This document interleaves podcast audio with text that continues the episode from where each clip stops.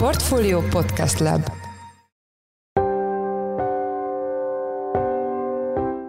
Sziasztok, ez a Checklist, a Portfolio munkanapokon megjelenő podcastje június 16-án csütörtökön. A mai műsor első részében a tegnapi Fed kamat döntéssel foglalkozunk, mivel 28 éven nem látott mértékben emelt a jegybank az alapkamaton. Jerome Powell múltkori jelentését már akkor azon egy picit meg is bánta, valószínűleg elhamarkodott jelentés volt. Ugye akkor szó szerint azt mondta, hogy a 75 bázispontos emelés ez nem olyan dolog, ami most gondolkodunk. Utána pár nap az egy interjúban már úgy fogalmazott, hogy ha az inflációs adatok miatt nagy magasabbat kell lépni, mint a kamatemelési tempó, akkor 50 bázispontot emelt a Fed, akkor dönthetnek egy magasabb kamatemelésről is. A kamat döntés következményeiről és a jegybank elnök inflációs, valamint növekedési előrejelzéseivel kapcsolatban Zsoldos Ákost, a portfólió makroelemzőjét kérdezzük. Az adás második részében Goldman Sachs elemzőjének David Kostinnak az előrejelzéseivel foglalkozunk, aki szerint még csak félúton tartunk a tőzsdei zuhanásban. Én Pitner Gábor vagyok, a Portfolio Podcast Lab szerkesztője, ez pedig a Checklist június 16. kiadása.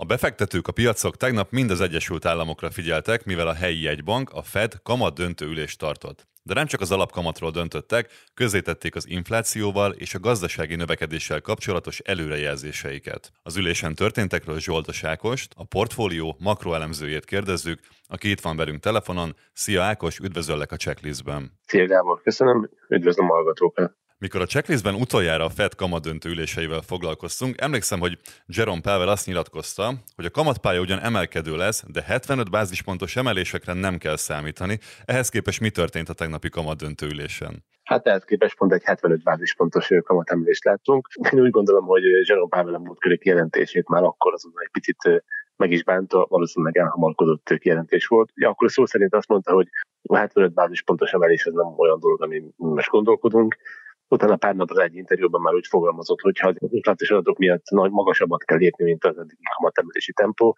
akkor 50 bázispontot emelt a Fed, akkor dönthetnek egy magasabb kamatemelésről is, tehát valamennyire már elnyomta ezt a képet. Most pedig tegnap 75 bázispontos kamatemelést jelentettek be, ami egyébként már nem számított meglepetésnek, a piacok nagyon nagy része az 75 bázispontos emelést árazott. Az irányadó kamat ezzel 1,5 és 1,75 század százalék közé nő, tehát a irányadó kamatság, amit a Fed be tud folyásolni, és ez még mindig egyébként alacsony, tehát még bőven van tél a további kamatemelésekre, és a Fed előre vetítette, hogy hát még bizony jelentős emelésekre lehet számítani a következő üléseken. Részben akkor el is mondtad, hogy miért volt szükség ekkora emelésre, és az inflációs adat az egyik oka ennek. Van más tényező, ami indokolta az emelést, és mik a legnagyobb kihívások most a Fed előtt? Az infláció már emelkedett volt korábban is, ezt már tudni lehetett.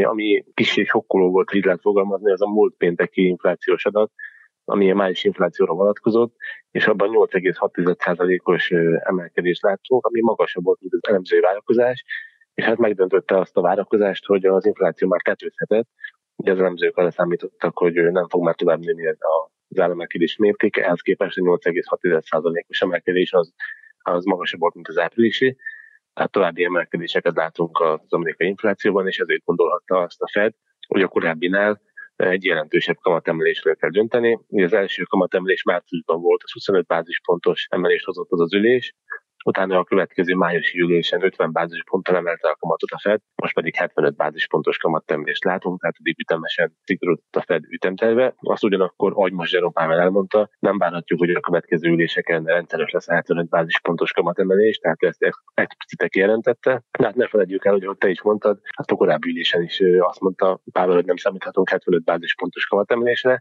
tehát minden bizonyal majd a beérkező inflációs adatok fogják eldönteni azt, hogy milyen, milyen mértékű emelést fog végrehajtani a Fed. És hogy a kérdésedre is válaszoljak, hát alapvetően a, a maga az inflációs cél mellett a jegybank figyeli a reálgazdasági teljesítményt is, elsősorban a munkaerőpiaci fejleményeket, és a Fed úgy gondolja, hogy most még ezeket az adatokat figyelve bőven van tere az emelésre, a lakossági fogyasztás az nagyon erős, ez az, amelyik legnagyobb mértékben járul hozzá az amerikai gazdaság növekedéséhez, a munkaerőpiac továbbra is erős, tehát nő a foglalkoztatottak létszáma hónapról hónapra, nagyjából 400 ezer fővel, ez volt az utolsó szám.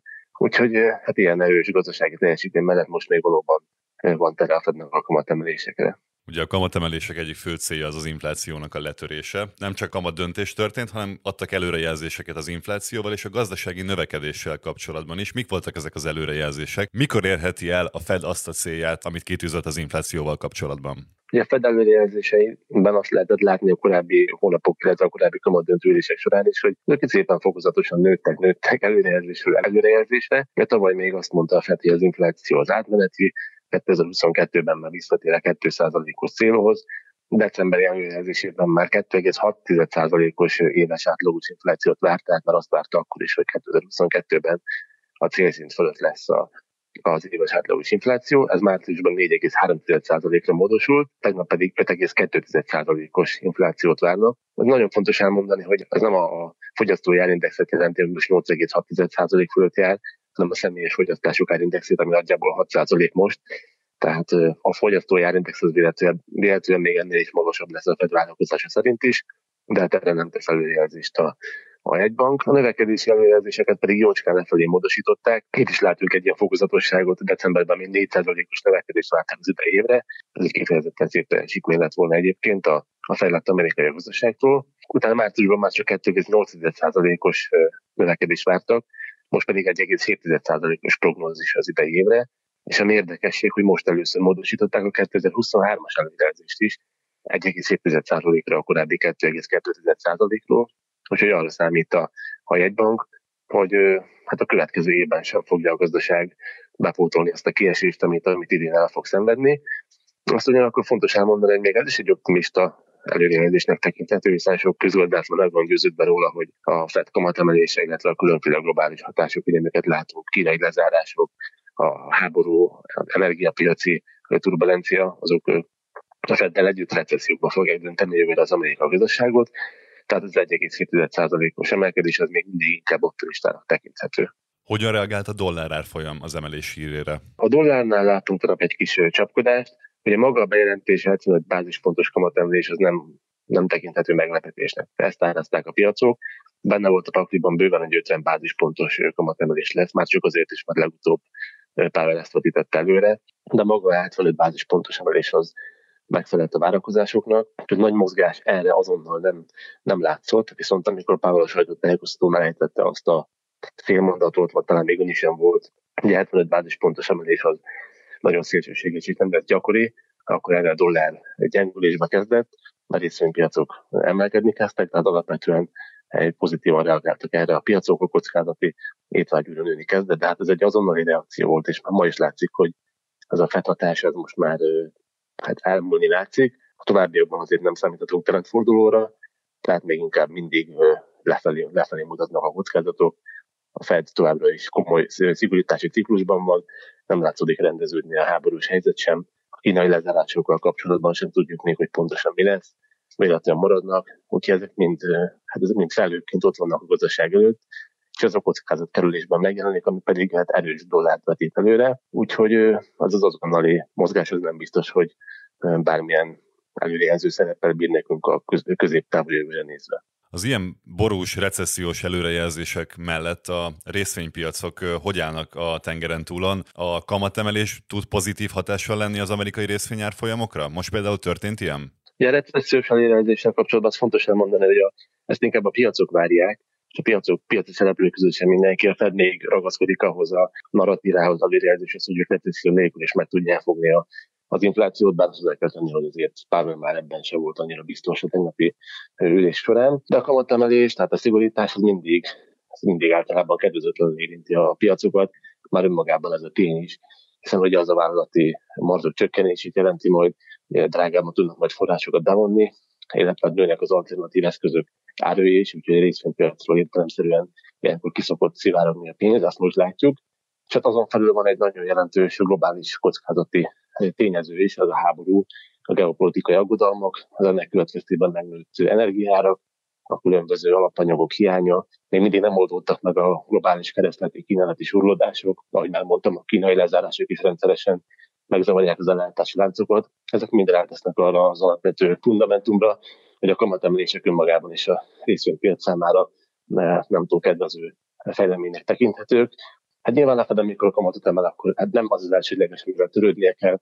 Neki most mindennél fontosabb az, hogy a árstabilitást helyreállítsa. És a tegnap ülés egyik üzenete az, hogy úgy látszik, hogy egy bank tényleg elkötelezett emellett, és nem jön vissza akár a szokásosnál nagyobb emelésektől, és hiszen 75 bázispontos emelésre legutóbb erre 1994-ben volt példa, és akkor is csak egy alkalommal történt ilyen. Mit mondanak most az elemzők és a jegybankárok az alapkamatról? Hogy fog alakulni az év hátralévő részében? Hova várják ezt? Ilyenkor a jegybank mindig negyed évente közé szokott tenni egy nevezett dot plotot, ami megmutatja, hogy a nyílt piaci bizottság különböző tagjai azok hova várják a kamatot az év végére. Tehát most 3,4% a 2022 végére, 23 végére pedig 3,8%. Tehát úgy gondolják, az alapján úgy gondolják, hogy egy bankár, hogy a következő évben már nem kell egy jelentős kamatemelést végrehajtani, de azt nagyon fontos hozzátenni, hogy ezt azért nem szabad annyira két pénznek lenni. Legutóbb márciusban volt egy ilyen dotplot, akkor még 1,9%-os kamatot vártak az idei év végére, azóta az jócskán megnőtt 3,4%. A piacok ennél magasabb kamatot áraznak év végére, nagyjából 4% körülét, de azért az eltérés itt már csökkent márciushoz képest, tehát nagyjából a Fed kezdi beírni a piaci várakozásokat. Viszont azt is elmondta Jerome Powell, és talán ez a legfontosabb most, hogy a következő hónapokban beérkező inflációs adatok fogják eldönteni, milyen mértékben fog egy kamatot emelni. Tehát most még nagyon nehéz belőni azt, hogy hol lehet majd évvégén az irányadó kamatszint, de nagy valószínűséggel 3 és 4 százalék között lesz, azért nem tévedünk nagyot, hogyha ezt így előre megmondjuk. Köszönjük szépen! Az elmúlt percekben Zsoldos Ákos, a portfólió makroelemzője volt a vendégünk. Köszönjük Ákos, hogy itt voltál velünk a műsorban. Köszönöm szépen én is, sziasztok! Alaposan elromlott a hangulat a tőzsdéken az elmúlt napokban, miután előtérbe kerültek a befektetők inflációval, illetve jegybanki szigorítással kapcsolatos aggodalmai. Tegnapi adásunkban a hazai részvények árfolyam alakulásával foglalkoztunk, most pedig a nemzetközi piacot vizsgáljuk meg. A Goldman Sachs egyik stratégiája különböző forgatókönyvekkel állt elő, amik elég negatív képet festenek. Ezekről kérdezzük Kövesi Károlyt, a portfólió részvény rovatának elemzőjét, aki itt van velünk telefonon. Szia Karesz, üdvözöllek a checklistben. Szia Gábor, én is üdvözlöm a Először kérlek az elmúlt hónapokról ejtsünk pár szót, mi látható a főbb részvényindexek teljesítményében? Hát igen, hogy az elmúlt pár hónapban elég elromlott a hangulat. Elsősorban itt a magas infláció az, ami aggatja a befektetőket, illetve az erre adott egy banki válaszok. Egyébként az elmúlt pár hétben még látszott is egy ilyen bear market vagy medvepiaci rally Amerikában és Európában is. Múlt csütörtökön az LKB egyrészt kamatot emelt, másrészt az inflációs prognózisát is megemelte, majd pénteken jött egy amerikai inflációs adat, ami jóval magasabb volt a, a várakozásoknál, és ez kicsit átírta azt a forgatókönyvet, könyvet, amit sok befektető mantrázott, hogy az infláció valójában tetőzhetett. Az elmúlt pár nap a tőzsdéken az kifejezetten gyengére sikerült, tehát több heti emelkedést töröltek ki a vezető részvényindexek néhány nap leforgása alatt, tehát ismét elromlott a hangulat, aztán ugye tegnap volt a Fednek kamadöntés, ahol 75 bázispontot emeltek. Erre ugyan látszott egy, egy pillanatnyi Biden News alapú felpattanás, de már ismét csak elromlott a hangulat, úgyhogy folytatódik az esés. Az eddigi zuhanás is jelentős, de David Costin, a Goldman Sachs elemzője szerint a neheze még csak most jön. Milyen forgatókönyveket vázolt fel a szakember a jövőre nézve? Alapvetően négy forgatókönyvet vázolt fel, egyrészt a konszenzusos 2023-as EPS várakozást, tehát az egyrészt jutó eredményvárakozást, emellett a Goldman Sachsnak a, a saját várakozását, a 2019-es marzsok alapján egy forgatókönyvet, illetve egy recessziós forgatókönyvet. Ezt párosította különböző előretekintő pépere várakozásokkal. Ebből jöttek ki az S&P 500-ra különböző célértékek, ezek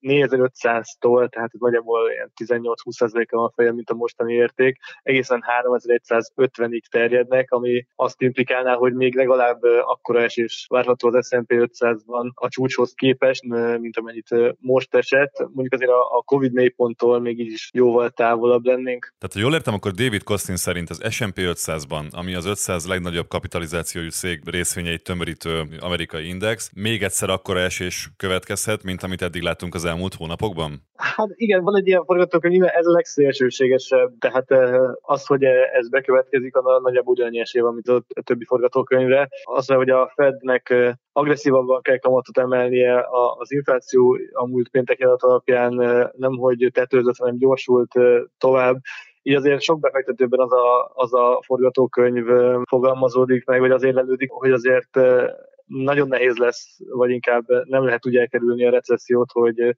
a Fed továbbra is emeli a kamatokat. Ebben az esetben valóban ez a recessziós forgatókönyv, ami ér, érvényesülhet a Goldman Sachs részéről, tehát könnyen előfordulhat, hogy még további esés van a tőzsdéken. A részvények szempontjából melyek azok a szektorok, amiket érdemes figyelni a közeljövőben, vagy a várható emelkedés, vagy pont a további zuhanás miatt? Hát ugye azért nagyon kevés olyan szektor van, ami érintetlenül maradt mondjuk az elmúlt néhány hónapban. Ezek közül az energia az, amelyik hát ilyen utolsó védőbástyaként szolgálhat. Ugye korábban volt a kiskereskedelmi szektor, de aztán ott is olyan előrejelzések jöttek az előző gyors szezonnak a végén, amire hát gyakorlatilag szétverték azokat a részvényeket is. Úgyhogy egyelőre az látszik, hogy az energia, ami, ami egyelőre még kitart, mondjuk az elmúlt néhány napban azért a super major olajcégeknek a, a részvényt is eléggé megköték, Ettől függetlenül, hogyha mondjuk hiszünk abban, hogy az olajár nem 120 dolláron tetőzik, ahol kb. most van, hanem mondjuk 140-150 is fölmehet, ami, amire azért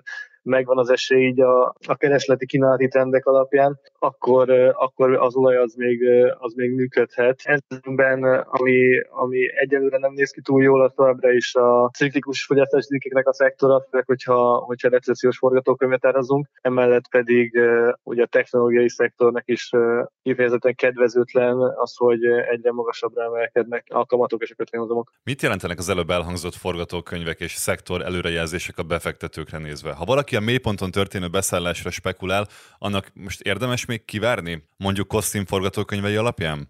Hát a mélyponton beszállás az mindig egy nehéz műfaj. Most azért az látszik, hogy ez a, ez a mellepiac ez még nem ért véget, Ettől függetlenül olyan medvepiaci ralik, mint amik mondjuk a korábbi hónapban történtek, az könnyen, könnyen előfordulhat, bár én, én azt mondom, hogy most inkább aki, inkább aki aktívan kereskedik, és mondjuk szintén fektet be, annak nagyobb esély van hozamot elérni a részvénypiacon. De az, hogy mikor van vége az nagyon nehéz megmondani. Ugye van egy olyan mondás, hogy addig nem láttuk a mélypontot, amíg a befektetőkben van valami remény.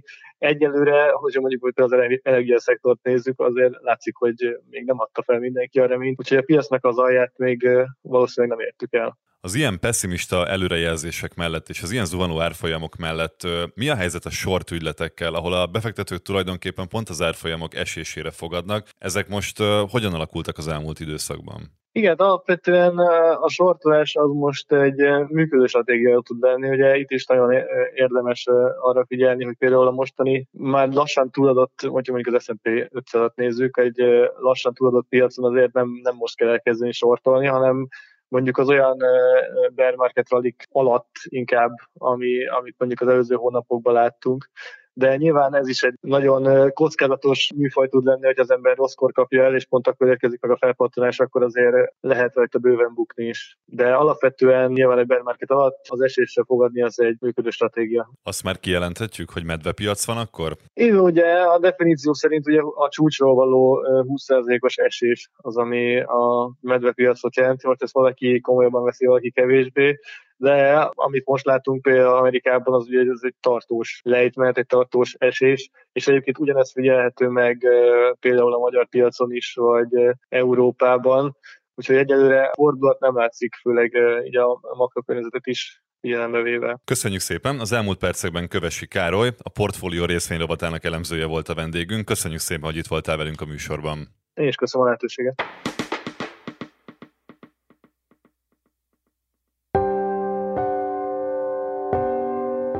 Ez volt már a Checklist, a Portfolio munkanapokon megjelenő podcastje. Ha tetszett, iratkozz fel podcast csatornánkra valamelyik nagy podcast felületen, például a Spotify-on, az Apple Podcast-en vagy a Google Podcast-en. Ha segítenél nekünk abban, hogy minél több hallgatóhoz eljussunk, akkor arra kérünk, hogy értékelj minket azon a platformon, ahol követsz minket. A mai adás elkészítésében közreműködött gombkötő Emma és Bánhidi Bálint, a szerkesztő pedig én, Pitner Gábor voltam. Új adással holnap 5 óra körül jelentkezünk, addig is szép napot, sziasztok!